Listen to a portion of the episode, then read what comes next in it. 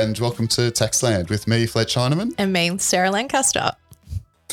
Welcome to the last episode of Taxland for 2023. Fletch, we made it. Congratulations. It's very exciting, and this will be our Christmas episode. Indeed, the Christmas special for all of our avid listeners. So, anyone who is an Australian tax resident at the moment and expecting to receive an amount that's paid to them or applied for their benefit, and I'll put an asterisk on that, from a trust, we have a special tr- Christmas treat for you. Today, we're talking about Section 99B. I feel like that's the uh, that's a Christmas treat that's delivered by the Grinch, isn't it? That uh, here comes your present, and along with it, a whopping great tax liability. Yeah, well, uh, it could be. We could have done it worse. You know, we were contemplating doing an anti-avoidance topic for the last one of the season, so I, think we're doing well. We'll park that for next year. Uh, now, Fletch, 99B is a strange section, um, or I think it's strange anyway. It taxes capital distributions rather than income, unless, of course, you're thinking about uh, unaccumulated income being capital, in which case it taxes income. Uh, but before we get into the detail of it, because I know 99B is full of those little three word phrases that we love to pour over as lawyers, can you give us an example, or I guess a really common example, a stereotypical example of when 99B trips up taxpayers?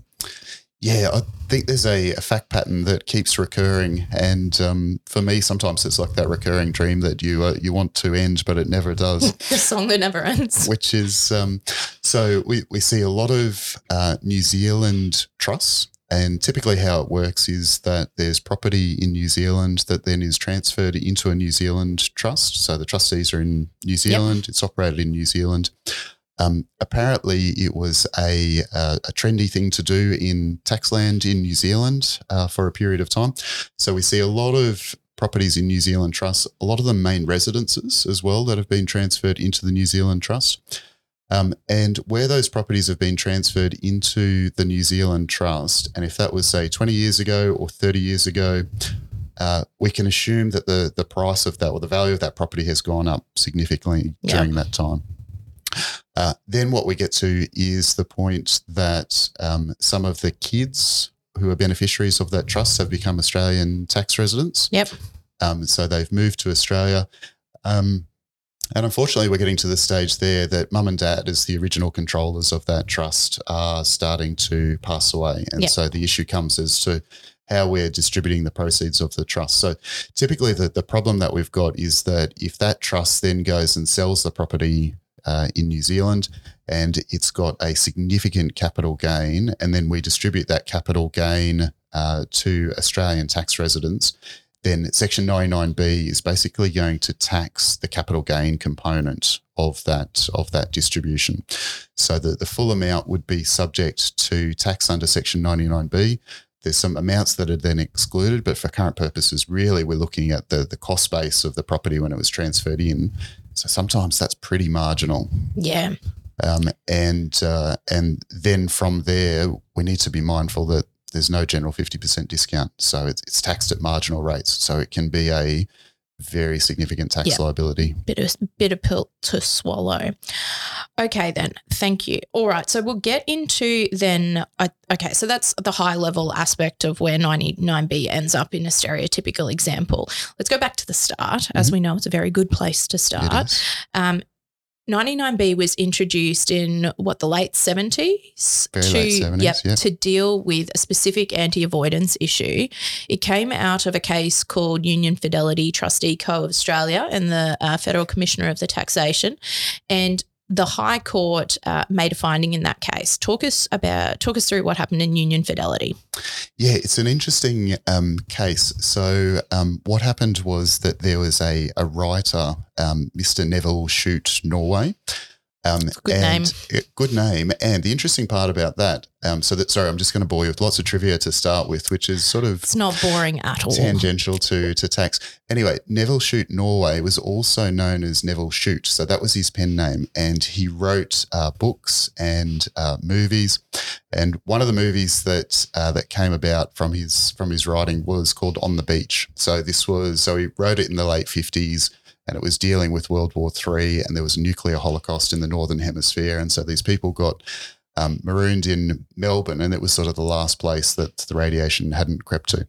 Anyway, poor. um, so the the other the other part of that is that um, so his his real name Nevil Norway he kept that because he was also a uh, aeronautical engineer, and he didn't want people to to take his engineering services less seriously. So he had Nevil Shute as his pen name and Nevil Norway as his uh, his engineering I'm just going to No. pause you there. I don't know any trivia competition that would come up with this sort of question. but if surely, it comes, surely. if it comes, I think everyone will be uh, thanking you. Anyway, back to back So, to Nevil um, all Norway. right, so so yeah. Anyway, good uh, book, and if you like your your dystopian fiction, then have a read of On the Beach.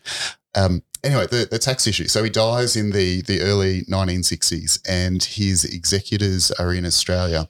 Now, under the rules at the time, um, there was no sorry under the the will, there was nobody presently entitled to his income. So he was Yep. still getting all this royalty income from the the books and movies. So there was nobody presently entitled to that income. And the issue was that the executors were Australian residents. But the uh, High Court concluded that because the income was sourced outside Australia and because no beneficiary was presently entitled to that income, then there was no basis to tax that income in Australia. Yep. So the High Court goes through source, looks at the income, and the trustees are in Australia. Yep. Making that re- that estate a resident trust, I guess, for Australian tax purposes. That's right. But no, at the time, no jurisdiction to tax that Correct. that Yep. income. So um, that then identified a fairly large hole in what Parliament was comfortable with in terms of they wanted to tax that income Yep. because we had an Australian uh, resident trustee. Yep. All right. So what did the High Court say? So the High Court says that um, in this case we can't tax the uh, the trustee because it was um, foreign source Yep. income, and because no beneficiaries entitled to that income, um, there's no tax there. So the the hole that that left in the the trust income provisions was really that it was then possible that you could have a foreign trust. Um, the foreign trust could accumulate foreign, Foreign source income. Yep. income. No beneficiary in Australia was presently entitled to that income.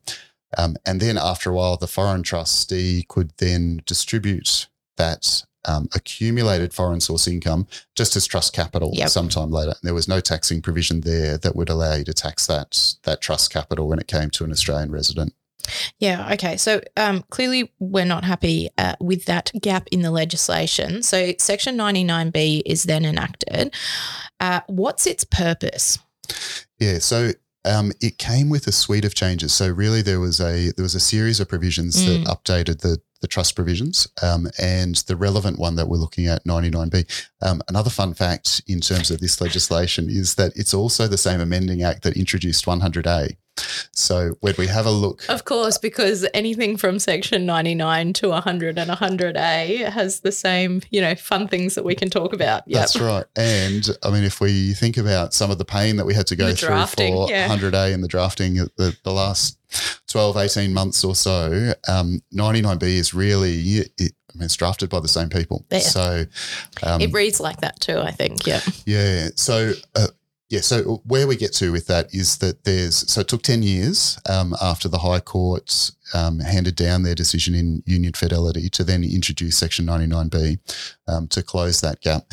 So, um, and it, essentially what it does is it, it identifies the gap that you could have an Australian resident could set up a foreign trust, accumulate the income in the foreign trust, not pay tax on it because nobody's presently entitled to that income, and then distribute a capital amount sometime later tax free. Yeah. So Section 99B jumps in and says, well, we need a, a separate taxing provision that is going to tax the distribution of the trust capital. Yeah. Okay, makes sense. All right, so let's fast forward then. So that happens in, correct me if I'm wrong here, but in sort of late 70s, late 70s, Yeah, 1979. 1979. Yeah, Yeah. there you go. So a bit of time has passed since 1979. So there's some pretty significant shifts in, I guess, how society operates these days.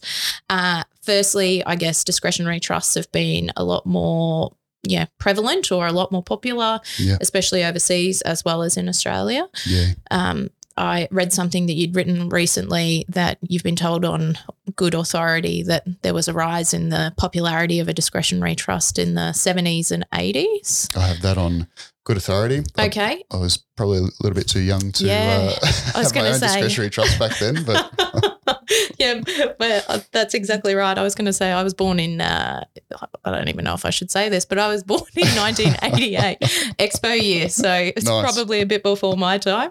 Um, okay. The other big thing that has happened is immigration patterns. So you've got, um, issues where you've got people from younger generations, I think in particular, picking up on your, um, you know, your example of the New Zealand um, citizens earlier on. Yep. So you've got the younger generation moving to Australia, living in Australia, which triggers potential 99B issues, but particularly when the older generation then starts to pass away and move on. yeah, Um, so all of those points, I think, then create this. Well, in a lot of cases, inadvertent, inadvertent application of 99B. If it's not something that you're thinking about or that you know about, or you have regular advisors that can pick up on these issues, it's often the case that it, um, you know, can create some dramas without you even knowing that um, it is creating those dramas. yeah. So, all of this, I think, means that we have more trust estates for the purposes of 99B.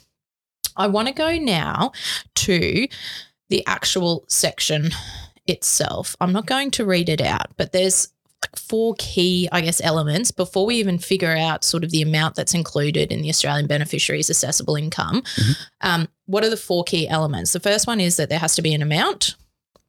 Has to be an amount. Has to be property of a trust estate. Yep. Um, it has to be paid to or applied for the benefits.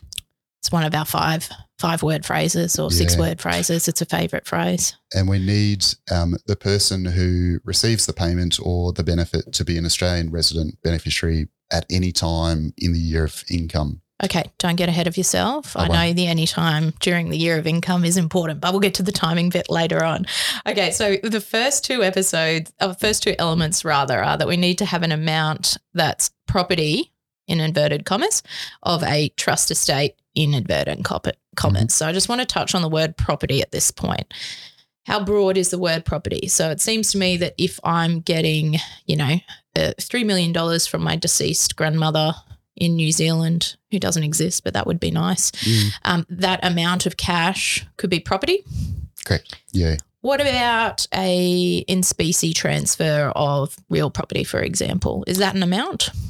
Yeah, so I think there's two there's two parts of it. The the word property is very broadly Mm. um, defined. So property will pick up cash, but it will also pick up, uh, for example, real property or uh, other things like shares, units and unit trusts, um, debts. That they can all be forms of property of a, a trust estate. So um, I don't think we would be able to, if we wanted to, I don't think we'd be able to argue that um, something was excluded from the um, scope of property. It might not be subject to a trust estate, and I'll- get to that because otherwise, I'm Yeah, don't to, skip ahead, don't skip ahead. All in good time. Um, we're on a very uh, important sequential order. yes, we are. Um, and the, the the second part of it though is the section refers to an amount. So, you know, it's it's clear that in the New Zealand example that we were talking about earlier, where we've got real property and the trustee is selling that real property and is then distributing the cash, Cash. proceeds from the real property to the beneficiaries. The distribution of those cash proceeds is an amount. Um, and we tend to find that that's the more common way to deal with it, particularly where you've got multiple beneficiaries. But if it was, for example, that um, all of the property was just going to come to you, um, then you might get a different result if you had the trustee had the power to make an in specie distribution of the actual, let's say, the farm Of the property. in Yep. New Zealand, and that that was distributed to you. Um, there's a there's a, a live issue there as to whether that falls within the scope of an amount. I mean, on an ordinary meaning of the word amount, I suspect it doesn't. Yeah. Um, I, I think the issue then would be um, whether or not we're caught by something broader in Section 99C. Yeah. Yeah. Okay. We'll get to that too. All right. So that's property. Then it needs to be property of a trust estate. So, what are your common trust estates that we see? Discretionary trusts that we've covered off, deceased estates. Yeah. What else have we got? Yeah, um, we'll have testamentary trusts. Yep. So that uh, that will typically form a, a trust estate. The the ones that we see that have to do some more digging as to whether or not we've actually got a trust estate um, tend to be more like your superannuation Mm. funds, um, and often it, we've got uh, foreign superannuation funds. Now, one thing with that is that um, there's, spec- uh, there's spe- there are specific rules uh, in relation to foreign superannuation funds, and the the issue though for our purposes is a lot of people will think that they've been contributing to a foreign superannuation fund. So Mm. it might be a 401k, for example, uh, in the US. But from an Australian tax point of view, what feels like a foreign superannuation fund because somebody's been contributing to it during the course of their employment often doesn't qualify as a foreign superannuation fund as defined. Um, and that what, what that means is that if it's not a foreign superannuation fund as defined, it's just a trust estate. Yeah. Um, probably the other one that we see a lot or having to do a lot of work around is where uh, people have got managed funds. So Mm. they've got units in a managed fund. Is that a unit in a trust estate or do we have a debtor creditor relationship? Is the um, you know the the financial institution are they acting as a broker? Yep. Um, or have they actually created a trust? Trust and holding something on trust Yeah, for yeah. the beneficiary. And I guess that's the that's the key. We've got to go back to the constituent documents and to this the the, the documents of the That's right. trust in advertent commas to figure out exactly whether or not there's property being held on trust for the benefit of someone else. Yeah, it'll have either a, a trust deed or governing rules Yeah. or a constitution, something like that. Go back to some good old trust law from university, Fletch. Yeah. Well, and in foreign jurisdictions. Yeah. So step one, get the trust deed translated into English.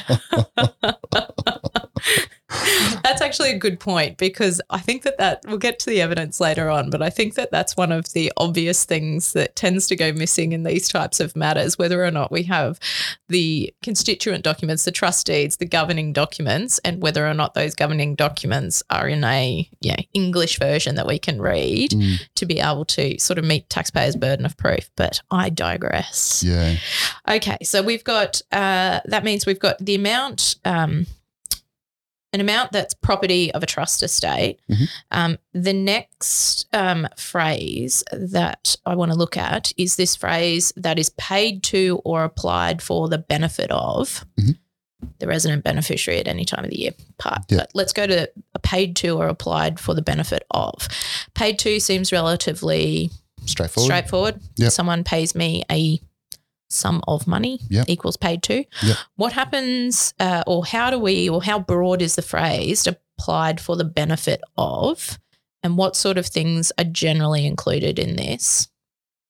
Yeah. Glad and I'll asked. flag 99C here. yeah, because that's where we're going. because there's a specific list of things that do get included, but they're not exclusive. Like they're not an exclusive list. Yeah, and I think that's the real the real catch with this. So, um, if you can picture in your mind's eye, so 99C says that applied for the benefit of means that a benefit has been applied for the benefit of the beneficiary in a Such very Circular logic. I love it. high level, and um, and then it says so that's subsection one of section 99C. Subsection two then says, and all of these things are deemed to be applied for the benefit of a beneficiary. Now, the the trap, the psychological trap with that is that you jump straight into the specific things that are listed in 99C2 and you don't go through the gateway section in 99C1, which is has any of this amount been applied for the benefit of a beneficiary or not? So have to figure that out first. And there's a whole stack of ways as to how that um, could possibly happen. Helpfully, 99C2 gives us some high level examples of that.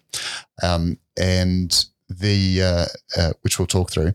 Um, but the, some of the language of 99C2 is, you know, I'm not even sure that it's straight out of 1979 as opposed to 1939. But anyway, you might need your dictionary to uh, to understand what all the words are. So it, it talks about that essentially an amount's deemed to be applied for the benefit of a beneficiary if so. Our first one is that the amounts reinvested, accumulated, capitalized, or otherwise, so that it's been dealt with. So this is by the trustee, and at a future time will inure for the benefit of a beneficiary. So that's inure, E N U R E, for the uh, uh, to go and find out the meaning of anure will be the, the homework for today. Um, and then we're talking about an amount's been applied um, so that it increases the value to the beneficiary of a particular benefit. Mhm. Um, this, the third one is that the beneficiary has been uh, become entitled to receive any benefit, and then it talks about including a loan or Mhm. repayment of a loan. Um, now, there's a there's a real issue with this. So, a trustee might extend by way of loan a sum of money to a beneficiary. Yep. Um, the question then is, well, if the the trustee extends that amount of money to the beneficiary on arm's length terms, um, take security on arm's length terms as if the trust was just a bank, Mhm. um, is that then a benefit that's then uh, obtained by the beneficiary? Or yeah, some of an amount that's applied for the benefit of. Yeah, so there's a there's a real issue there because I think um, again, without wanting to jump ahead on the potential of double taxing points, but if you've got a trustee, so you've got that the New Zealand Trust and the trustee, and you want to buy a, a property um, in Brisbane for three million dollars, so you say to the trustee, "Hey, can I borrow three million dollars, please?" And the trustee says, "Oh, well, I've got to consider these other beneficiaries, but yes, I'll give it to you on arm's length terms, provided I get a mortgage over the the property that you're going and to you buy." pay then- interest it. Yep. Yeah, so the the ATOs um, had a view in private rulings that they've said, well, that loan, even though it's on arm's length terms, is still subject to 99B Yep. through Section 99C. So you would have to pay then tax on the $3 million loan amount that you've received. So, you know, at 47 cents in the dollar, let's assume that you're going to lose half of that in tax. So the, the answer is probably don't do that. Probably go see one of the banks. Probably go and see a bank. But then, I mean, the theoretical question that comes back is that assuming that you repay that loan as you're required to do because you've got arm's length terms and because the trustee is taking a mortgage over it. So, assuming that that's genuine and you've repaid that money, what happens then when the trustee then distributes that $3 million in 30 years' time to another beneficiary who's an Australian tax resident? Mm, So it will have a taxing point on the loan that's come into Australia. It'll have a taxing Yeah. point on the distribution as well.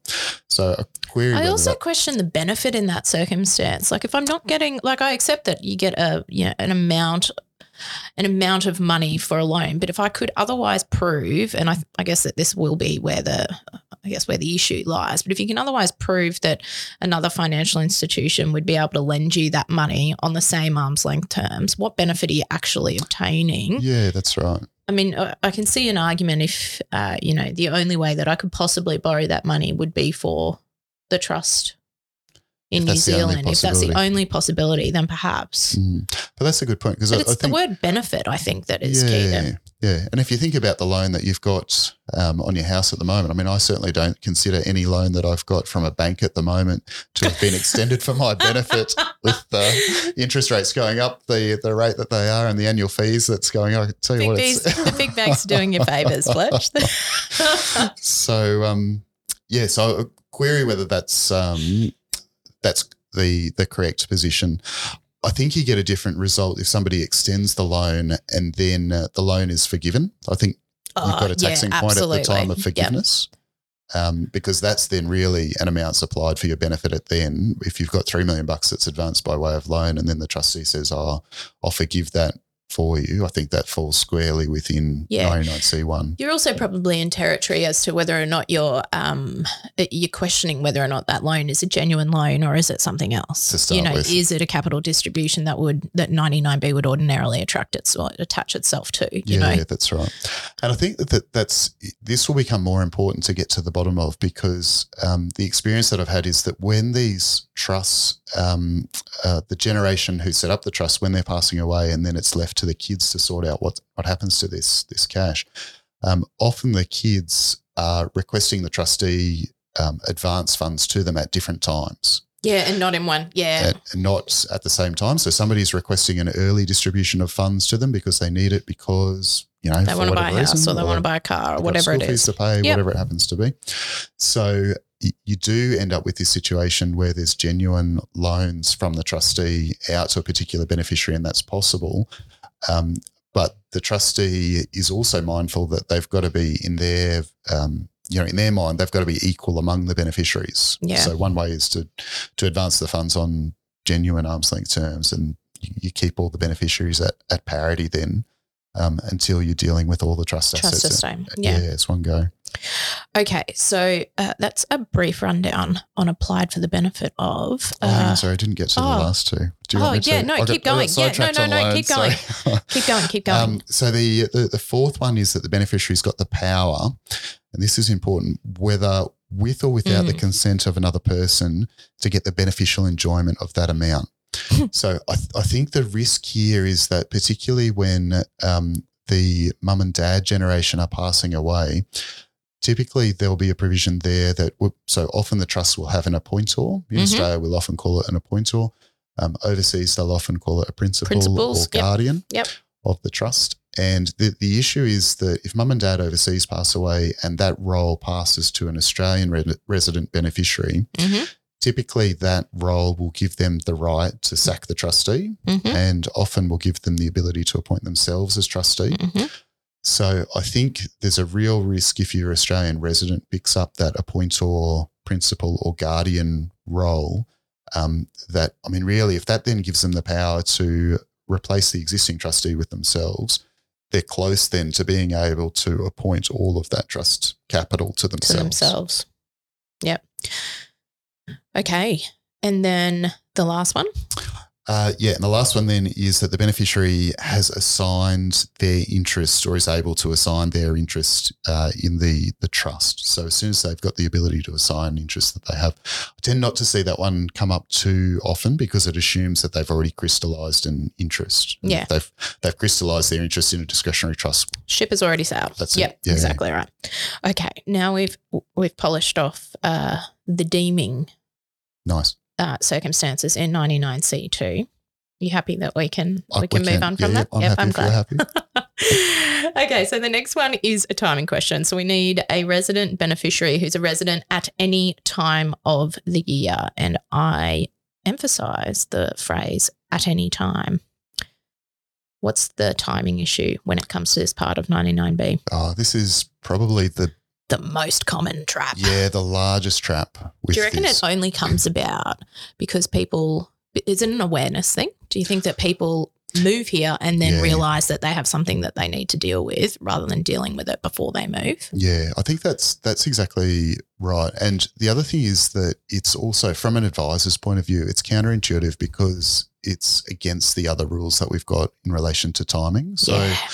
you, know, you would ordinarily think that if somebody immigrates to Australia on um, what are we today? The the middle of December, nearly Christmas time, um, you would think then that their tax presence starts from today's date. So Exactly. any income that Anything beforehand or foreign. yeah, and that's supported. sourced. Yeah, any income that they derive from the date that they become a resident will be subject to tax in Australia. Um, the CGT assets that they hold when they become a resident, um, you know, assuming they're not a temporary resident, they'll get the the market value Yep. will form their cost base for those assets. So we're all geared to think about your residency start date as being the date that you jump Mm. into the Australian tax net. But the the problem in this case, so let's just say that um, you immigrate to Australia on today's date, um, and you received a distribution from your Nan's Trust in New Zealand uh, of three million dollars, and you received that on the first of December. Happy birthday! Hey. Um, and so you received it while you're a non-resident, um, but you've received that distribution during the income year in which you've become an Australian tax resident. So suddenly that $3 million is, is subject to, to tax in Australia under 99B, which is a horrendous result. It's Um, woeful, isn't it? So realistically, I mean, at that point, um, you're grabbing your passport and you're back at Brisbane Airport. you, you say, "Oh, actually, immigrating to Australia is Thanks, not quite Australia. as- This is not a good idea. not quite as rosy as I had first uh, anticipated. So, I mean, all this is is not a problem if you're aware of the issue before one July 2023. So. It's about becoming aware of the issue beforehand and dealing with your assets overseas appropriately beforehand before you immigrate to Australia. before you come. Yeah. Okay. That's probably a good time for us to take a break. Fletch, uh, stay with us because we're going to run through some practical examples after the break.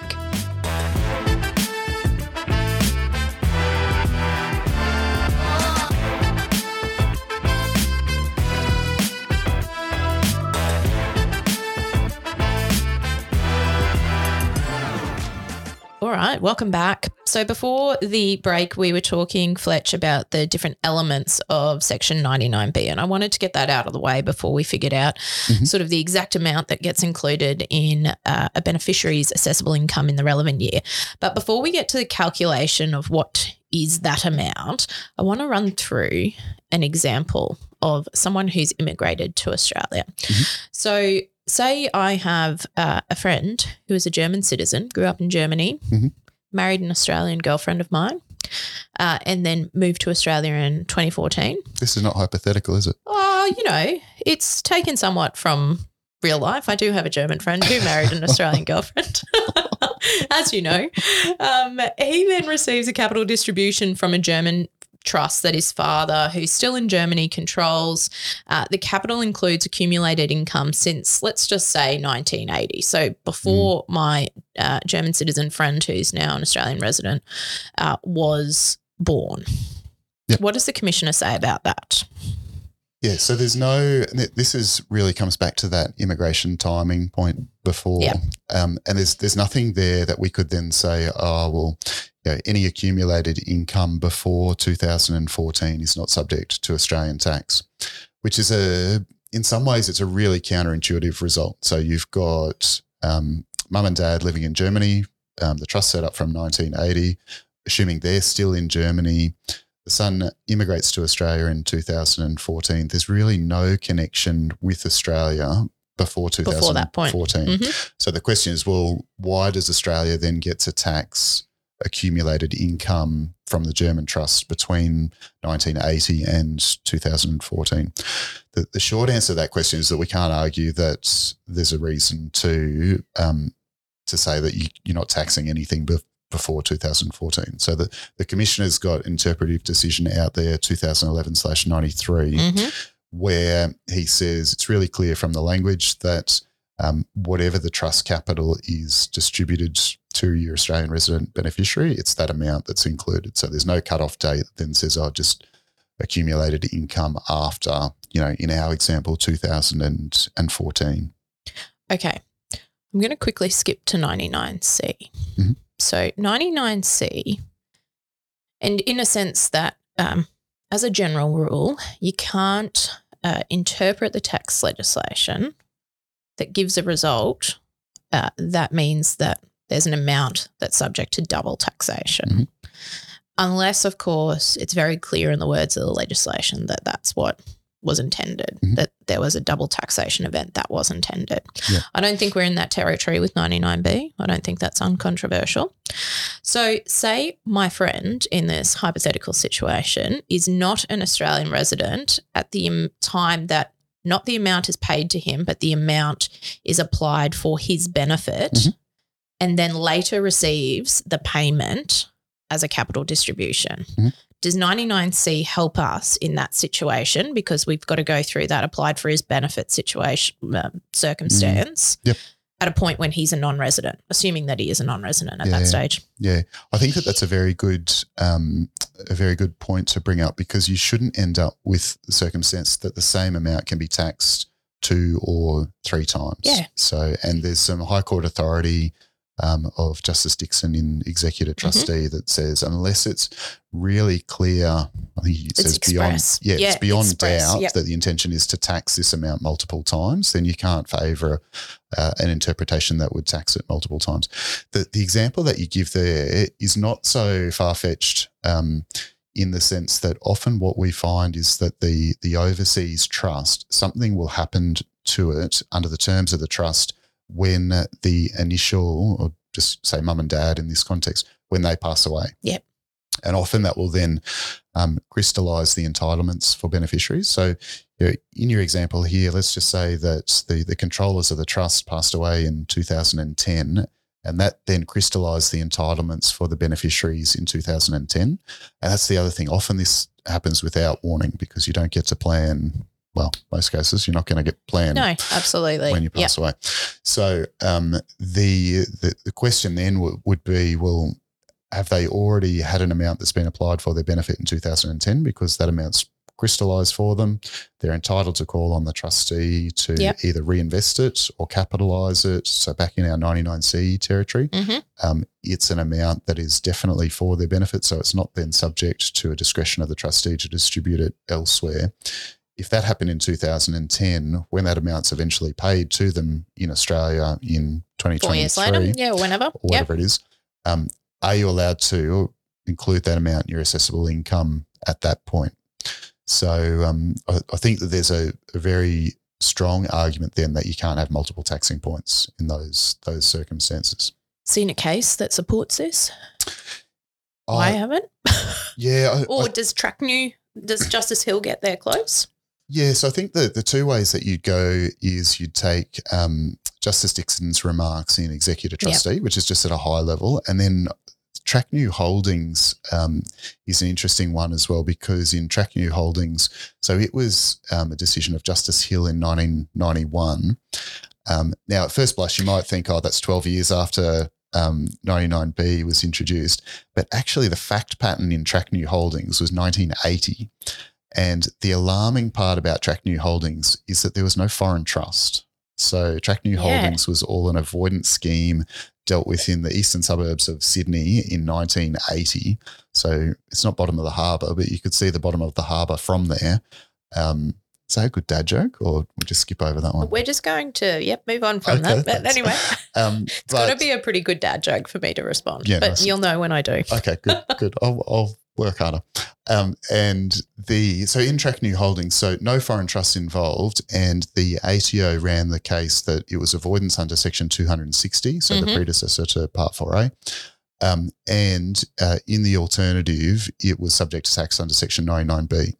And Justice Hill's remarks were along the lines of um, it's not necessary for me to look at whether you need to read down Section 99B so that it's consistent with its legislative purpose. So basically saying to the ATO, this isn't 99B is not supposed to be applied to Australian resident trusts, um, and there's a material risk that if you're going to apply it to Australian resident trusts, that we need to read Section 99B down so that it only applies to foreign trusts because it's yeah, and you get to that that point there that the explanatory memorandum is super clear the, of the mischief that it's designed to to address. But there's nothing in the wording of the section that limits it in that way. No, it's in the um, it's part of it's in the the heading. Um, I think there still is a technical argument that you get there, but it's definitely not expressed. It's express. not express. No, No. it's definitely so. Yeah, on a first read through, there's nothing in 99B that would prevent it from being Yeah. from applying to an Australian trust. And I think Justice Holdings, I mean, Justice Hill, rather, in Traknew Holdings, acknowledges that. You know, he sort of says if you read just the section Yeah, without its context, then it could arguably apply. yeah. But that's then where we get into some issues because that's not it's not the purpose of where it's come down to. So I guess you go through your your fund statutory interpretation principles, um, Yeah. which you and I love, but not everyone may love. So we might put a pin in it there. But looking at the text and context and purpose of the legislation, I think is important uh, important for 99B. Yeah, I think that that's, and I think the other point to add is that there's, um, there have been no further cases since Traknew Holdings that I'm aware of where Section 99B um, has come up for an Australian, An Australian resident, trust. So yeah. it might have been that those warning words in 1991 were sufficient to limit it, at least practically, if not legally. And uh, the other thing that um, that's changed since, since then is Part 4A has been introduced. So the commissioner's got a much more sophisticated avoidance mechanism to deal with something like an avoidance scheme in the Yeah. eastern suburbs of Sydney that has no foreign. Um, Yeah. And I suppose, correct me if I'm wrong, but Traknew Holdings was a bit of a, a, you know, an 80s trust stripping Yeah. arrangement. So you've also got things like 100A that comes in at the same time as 99B, which seems Yeah. to be, well, that was the other the other comment from Justice Hill was that, that Section 100. This is a Section 100A is, uh, case. yeah, it is. It's So a, it's a general anti-avoidance or yeah, 100A Yeah. case. Anyway, we digress. We should do a top. We should do a podcast on 100A though. That would be a good topic. I We think should. we, we'll put that in the new year category. Happy New Um, Year. Okay, so that's um I guess an immigration example. I also want to touch on our temporary residence friends because I think that they can have uh you know, particular issues that pop up for 99B. So walk us through who is a temporary resident and why it can be a complicating factor for the application of 99B.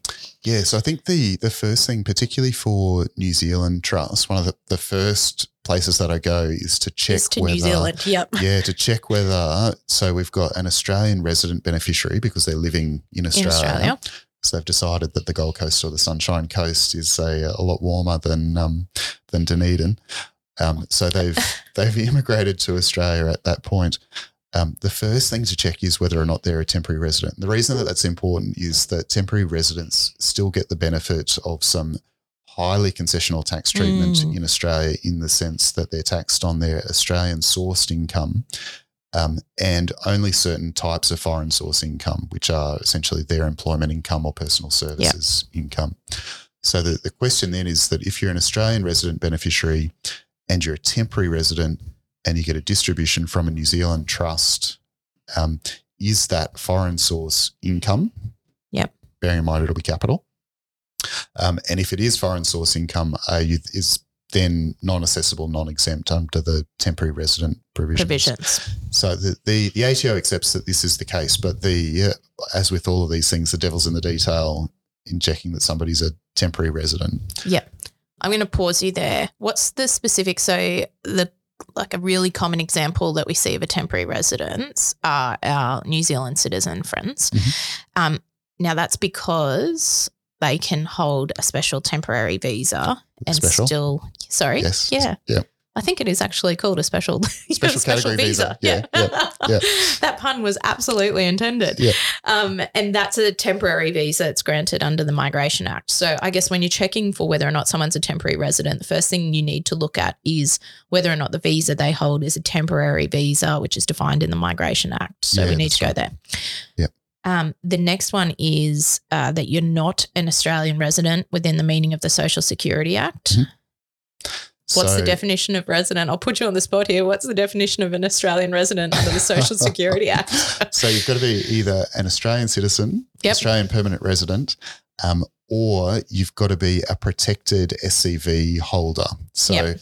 um, in these matters, when we're asking people about whether they're going to meet the temporary resident status for tax purposes, and the other thing is just not a vibe. It's just not on the basis that I've been in Australia on a temporary basis. Like some of our New Zealand friends have been here since 2005, um, and every time they're here, they're on a temporary visa, and they've been Yeah. you know, living and enjoying um, their concessional tax treatment for a long period of time in Australia.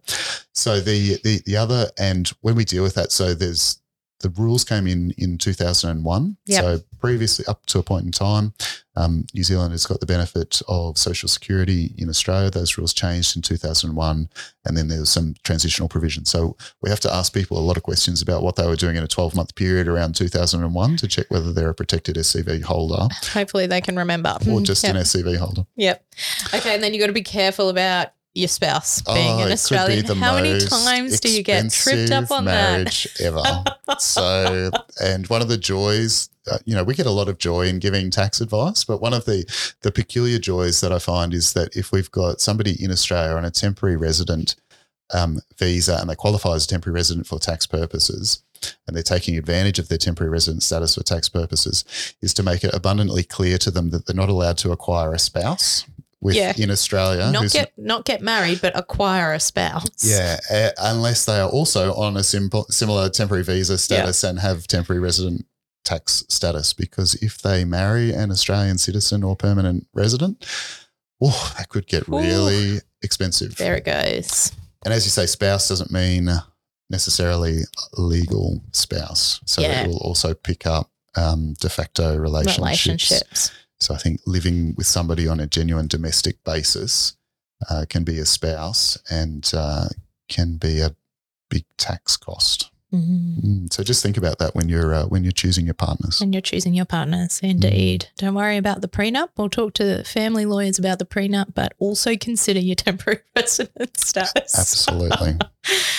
All right, moving along now. Uh, I want to talk about then the amount. So, how do we figure out how much is included in the beneficiary's assessable income in the Australian resident beneficiary's assessable income Mhm. at any time in that year? Um, 99B subsection 2 has all the amounts that are excluded. There's a big common one that we'll get to, but can you run me through, I guess, the first three and just generally what they're aimed at? Yep. So the the first one, so the just to take a step back, so 99B1 says the amount that you get is Oh, yeah. included in your assessable income. Um, and then 99B2 then lists the amounts that you're allowed to exclude. Exclude. Yep. Skip over the first one. Skip Sorry. over the first one because that's because the big one. that's the big one. Yeah. So then there's a series of amounts that you're allowed to exclude um, because, for example, they've been included in your assessable income under Section 99, under 97, um, or the trustees had to be assessed and is liable to pay tax on it under 98, 99, or 99A, or it's been included in the assessable income of another taxpayer. So essentially, it's to prevent double tax. Yep. So, it's where amounts have already been included Yeah, in so- the assessable income of So don't include that Yep. in your 99B amount. Um, and then, uh, did you want to get to 99B2A corpus? yeah, please. So the big one is corpus. Yeah. How do we figure out the corpus of the trust estate, Fletch? Yeah, good question. So um, the corpus itself just means capital. Yep. So it doesn't really take us very far in the sense of if we've got the trustee resolving to distribute trust capital to a beneficiary in Australia, then the whole amount is corpus Mm-hmm. because it just means capital. Then we've got these brackets, and they're um, they're wonderful words that you have to go off into sort of Alice in Wonderland down the rabbit hole territory because they're full of hypotheticals and deeming provisions. But essentially, what Comes back to the issue that we started with to say this whole like part of the act was drafted by the same people. So the same, Alice. yeah, by Alice, maybe. Maybe we're having tea parties. Who would have thought? and the uh, off with their head.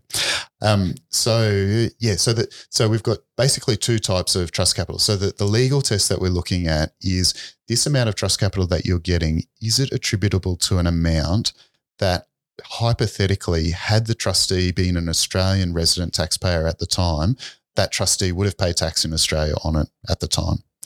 So if it's attributable to that amount, it's going to be taxed under Section 99B. If it's not attributable to that amount, then it won't be subject to tax under 99B. So the types of things that um, will be excluded would be the initial capital of the trust. Yep, the original. So yeah, let's just- original corpus. yeah, let's just assume that the the capital was settled on the basis of creating a trust over a main residence. Yep. Um, so running that through the legal analysis, you would say, uh, okay, well, if I was a hypothetical Australian resident taxpayer, um, is that amount subject to tax in Australia at the on the uh, at the time that that amount is settled Mhm. on the trust? So the answer to that question is No. no, Um, and so that won't form part of the assessable amount under ninety nine B. Yep. Um, similarly, you know, if we've got period, uh, people who are gifting funds into the the trust, so mum and dad earning assessable income and gifting after tax dollars into their trust over a period of time. Uh, if we think about the gift amounts, the legal test for the gift amounts, um, if the New Zealand trustee was hypothetically an Australian resident taxpayer, would it pay tax on the amounts that it received as by way of gifts? The answer to that is no. So it's covered by the the exclusion. Um, contrast that with in our New Zealand trust, for example, um, you know the property um, has increased in value over 20 years, and it was its original cost base was $100,000. Um, its sale proceeds were $2 million. So the sale is not taxable in New Zealand. So it won't be No. subject to the, C- no capital gains No tax on that in New Zealand. So, but if we then apply that hypothetical, again, we're asking the question if the New Zealand resident trustee, if hypothetically it was an Australian tax resident, would it have paid tax uh, in New Zealand on that amount? The answer is yes. It would be subject to, to capital gains tax, Mhm. that amount. Um, I mean, you get some different results depending on whether the, the property was in before 1985, for example. You might have pre CGT property. So, it's some questions there as to how how far your hypothetical extends. Extends. Yeah, the devil will be in the detail. Yeah. Um, and I want to touch on how many issues do you come across figuring out if I mean I understand the original corpus can be pretty easily identified, I imagine. But what about amounts that are gifted to the trust later on? How do you go about proving that they were gifts and do people Oh. still have records? And if we're talking about trusts that are settled sort of in the 80s, yeah. what are we? You know, It's really some difficult. 40 years later. Yeah, it can be really difficult. And particularly where I, I tend to have that exact problem come up a lot where we've got Channel Island hmm. trusts. Um, and the reason for that is that there's no requirements to, keep keep, the level of records um, over there. So, you know, they're doing what's required under the, you know, for example, the Guernsey law or wherever it, uh, the relevant law is. So it's consistent with that law. There's no real requirement um, at that time as to why you would bother keeping records that would meet an Australian Section 99B question. If you're thinking about Yeah, why are they keeping think- these records in the 1990s to deal with the potential that somebody might immigrate to Australia and then have a 99B issue. So it's really difficult to work backwards from there. One thing that I'd say though is that if the controllers of the trusts are still alive at the moment, is that we've got to get a statement from them Mm. early on so that they can then say, oh, this is when it was settled. This is why I settled it. This was the initial contributions. Um, and then this is what I did in terms of making further contributions from after tax dollars uh, along the way. Because sometimes I, I find that once they've passed away, if we're trying to find records, oh, it's tough. It's heavy going. It's very tough. It's pre computers. yeah, good to know. Okay, I'm going to go uh, to a case now. Howard and the Commissioner of Taxation. Um, it provided an example of the corpus exclusion operating in practice. Uh, what happened? well, this is good now that we're in the Channel Islands, actually. Thinking yeah, about that's the, exactly uh, what made me think of it. Yeah. nice. Um, so, Mr. Howard, he was an Australian resident taxpayer, and so he got an amount from a non-resident trust. Uh, the trust that he received the distribution from was called the Esparto Trust.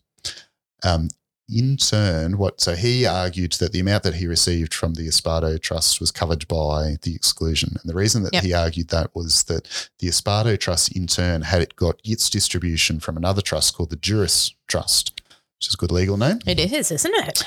Um, and then uh, the question then that you've got to ask is, well, where the Juris Trust get its It's, yep. trust capital from? Um, and it got its trust capital from a buyback, from a share Hmm. buyback. Now, the outside of 99B uh, land, the interesting part about that is that the proceeds from the buyback would be accessible. So if Yep. we apply that hypothetical test for the Juris Trust, hypothetically, if it was an Australian tax resident, would it have paid tax on the proceeds it had received from the share buyback? The answer was yes. Yep. Um, and then, so the, the full federal court then looked at that and said, well, you have to trace through the trusts. So you have to look, okay, well, the Juris Trust got its amount from um, a sum that would have been accessible if hypothetically it was an Australian resident taxpayer. Therefore, the Esparto Trust also would have got this amount hypothetically if it was an Australian resident trust taxpayer. Yep. It would have been subject to 99B because the Juris Trust was amount subject to tax under the buyback provisions. So, you know, essentially We amount- through. Yep. we trace through and and poor Mr. Howard doesn't get the exclusion that he's after. Unfortunate. Um, okay, so that happens then with, I guess, some discretionary trusts. Uh, what happens then with deceased estate and tr- testamentary trusts? Because you can get a different result for them just because I think of the nature of, Yeah, you know, right. the deceased estate. yeah. So what will typically happen with the deceased estate is that the the original corpus of the estate will be the um, the assets of the deceased at the time Yeah. of death. So that that's what forms the the trust inverted commas property of the the deceased estate. So really, what that means is that you know you might have a situation where um, sorry to pick on the, the New Zealand friends again, but you might have a situation where you've got a deceased estate in New Zealand and it might have $3 million worth of assets in the deceased estate. You could have a family trust that sits alongside it that needs to be wound up as part of the same, um, same Process, distribution yep. process. Um, it might also have $3 million in it. The $3 million in the deceased estate, if that comes out straight away, it probably won't be subject to 99B because the exclusion will apply. Yep. Sorry, it will be subject to 99B. corpus. Yep. There's no amount. There's no Um, amount. Yep. But the the family trust um, will potentially have a 99B amount. Now, if you've got um, siblings on both sides of the Tasman, um, there's some work to be done there to make sure that you're not, for example, distributing all of the capital from the family trust to an Australian resident beneficiary and lumping them with a massive Australian tax bill um, when you get a completely opposite result if they were getting their distribution from the deceased estate. Mm. Now, subject to the terms of what the the will says and what the the trust provides for. But somebody needs to sit down and do that work before the distributions are crystallised. Yeah. Okay. Uh, pause there. How do um, foreign tax credits fit into this situation if we pay tax over overseas? So, if the trustee has paid tax overseas and then um, the amount that is distributed to the Australian resident beneficiary is attributable to, Yep. so the words that we're looking at is attributable to, and those words give us a little bit of flexibility in terms of trying to tie, in, you know, in this case, the tax credit to the amount that somebody receives. Yep. But essentially, if the trustee pays an amount of foreign income tax um, and that's attributable to an amount that somebody in Australia receives as a beneficiary, then the beneficiary will get a credit for the tax paid overseas. Yeah. It gets all very, you have to do a, uh, a spreadsheet exercise where you've got multiple beneficiaries and, um, you know, there's only part distributions and that sort of thing, as opposed to it's easy if the, the beneficiary gets all of the distribution because they'll get all of the foreign tax credit. Yeah. Yeah. Yeah. Okay. And how about uh, countries that we have double taxation agreements, the DTAs with? Do the DTAs explicitly deal with the you know the ninety nine B risk? Does it? No, the, the DTAs will um, allow for a foreign tax credit Yep. to, to But that's pass about through, but that's about it.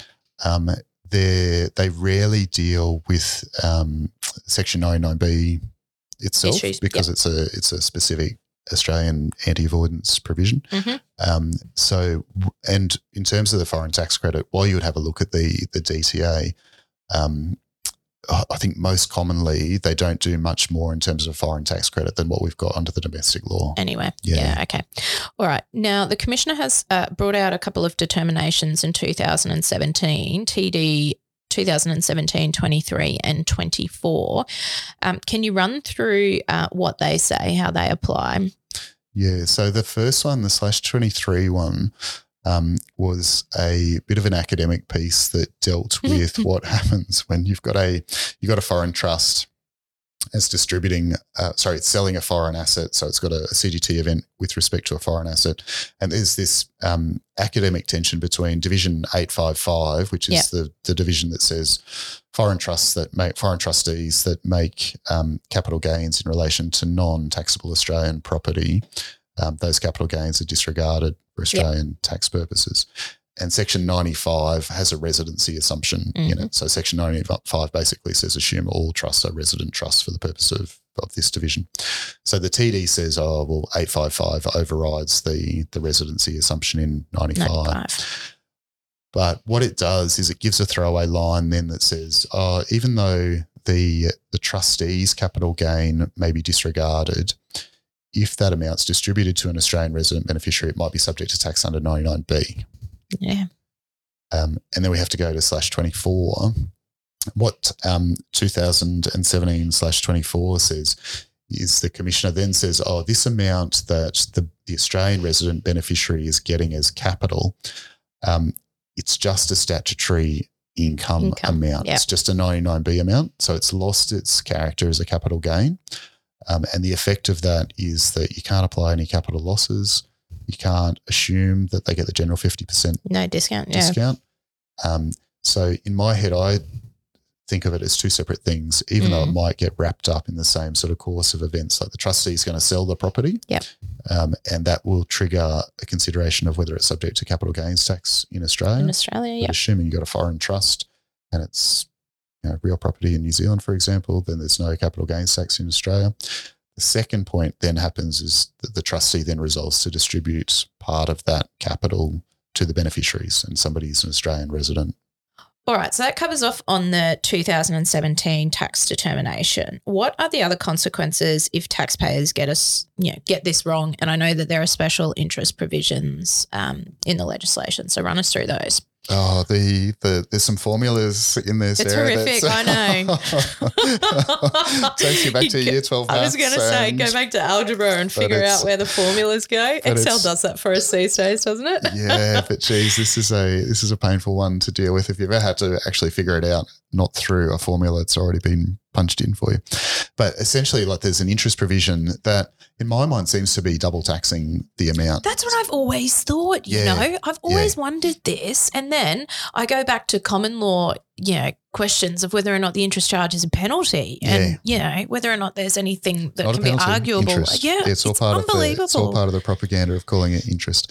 But anyway, we digress. Yeah. yeah, but it's a it's a tough result as well because it, it deals with um, so if you're getting your if you're getting your distribution from particular listed countries, so Mm-hmm. these are the ones that Australia rates as having you know comparable tax Tax systems. Yep. tax systems, and it's you know these are the elite tax systems. Um, so um, then those amounts, the interest charge won't apply except if it's in relation to um, certain eligible designated concession income, which is essentially types of income that those listed countries have chosen not to tax, like capital gains in New Zealand. In New Zealand. So, yeah. yeah, the interest charge is going to apply in those cir- those circumstances. So the idea is that if it's subject to tax somewhere else, then 99B is not going to um, charge an interest amount on top of that. But if not, the the harsh result there is that you know you're getting taxed on the increase in the value of the property because it's 40 years later or whatever it happens to be. So you're already paying tax Through no steps that you've done in that intervening period. yeah, Yeah. and it's already on the exit price. Exactly. So, um, yeah, so harsh result, but don't miss the interest component um, in that calculation. Ah, particularly if you're advising on that calculation, because it can be a significant sum. Yeah, particularly if it's a, over a long period of time, and particularly if you're giving advice that says to a client, um, you know, you could choose to do this, and this would be your Section 99B liability. Don't forget to include the Yeah. interest. Yeah. All right. I think that's a good place to wrap up. Thanks for talking 99B with us today. Um, it's one of those sections that I think gives rise to inadvertent consequences, and a lot of them. Like, it's Mm. one of those sections that I think sits there in the self assessment system, and people just are not aware of its application or figure out it applies um, when the timing may not work for them. Mm, Um, so just keep in mind that it's a section that you can trigger some pretty um, horrific consequences if you're unaware of it. And Yeah. going through the process of trying to determine what the corpus is of the trust to then, you know, argue that that amount is excluded um, in the amount that you need to include in your assessable income can be difficult, particularly if you're dealing with, you know, old trusts or trusts that were established a long time ago that haven't kept detailed records or detailed financials. So I think mm. it's important for people to think about, you know, that as early as possible. And sometimes that's a hard question as well because it might be that the younger generation has immigrated to Australia, and so that they need to ask questions then about mum and dad's trust records. Absolutely. But geez, they need to ask those questions now, whatever family sensitivities there may be there. I guarantee that mum and dad won't want their kids to have horrendous Australian tax results because somebody's missed dealing with 99B. All right. Well, thanks very much. Um, as always, please feel free to leave us a comment or if you want to discuss any particular circumstances, give us a call. Uh, in the meantime, Merry Christmas, everyone. Uh, we'll talk to you in 2024. Fletch and I have just decided this morning that we're going to start season two in 2024. That's a commitment. Our executive producer, Vicky, has asked whether or not that's legitimate because we've only got four or five episodes in season one, but that's okay. It's our podcast. That's what we're going to do. Um, but uh, in the meantime, thanks for traveling to Taxland with me, Sarah Lancaster. And me, Fletch Heinemann. Bye for now.